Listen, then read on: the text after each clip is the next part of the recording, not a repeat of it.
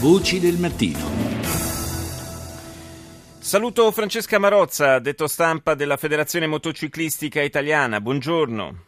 Buongiorno a voi.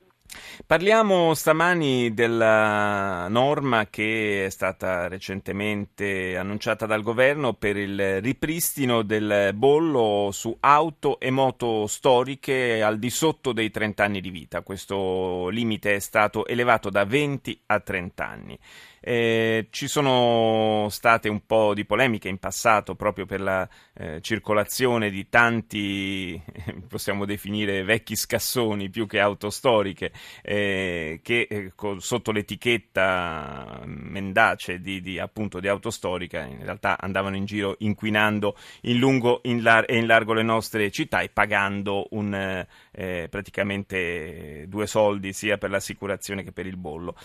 per quanto riguarda le moto il discorso è un po' diverso, voi contestate questo provvedimento. Beh sì, a noi sembra un grande peccato che venga reintrodotta la tassa di proprietà al posto dell'attuale tassa di circolazione eh, perché pensiamo che questo non incoraggi più la conservazione di questi mezzi ma invece li porterà alla demolizione o ancora peggio alla vendita all'estero dove i mezzi di interesse storico e collezionistico eh, sembrano essere maggiormente tutelati. Però la, mm, è giusto ricordare che questa norma è una norma esclusivamente di carattere fiscale, non incide sulla eh, reale storicità dei mezzi certamente eh, viene eh, abrogata attraverso la legge di stabilità una parte dell'articolo 63 della legge 342-2000 che è una legge esclusivamente fiscale, mentre invece lo status di veicolo di interesse storico e collezionistico eh, viene demandato al codice della strada, quindi eh, è bene sottolineare che in Italia, almeno in questo momento, continueranno ad essere riconosciuti mezzi di interesse storico e collezionistico quelli che al compimento del ventesimo anno di età eh, si iscriveranno a un registro storico e hanno dei riconoscimenti che sono eh, la possibilità di effettuare la, eh, la, revisione a condizioni agevolate, nel senso che non viene eh, richiesto che rispettino i, i criteri eh, delle moto moderne o delle auto moderne, la possibilità di circolare all'interno di alcuni centri storici che inibiscono la circolazione dei mezzi più inquinanti e, e quindi anche eventualmente agevolazioni assicurative, perché le assicurazioni si rifanno al codice della strada.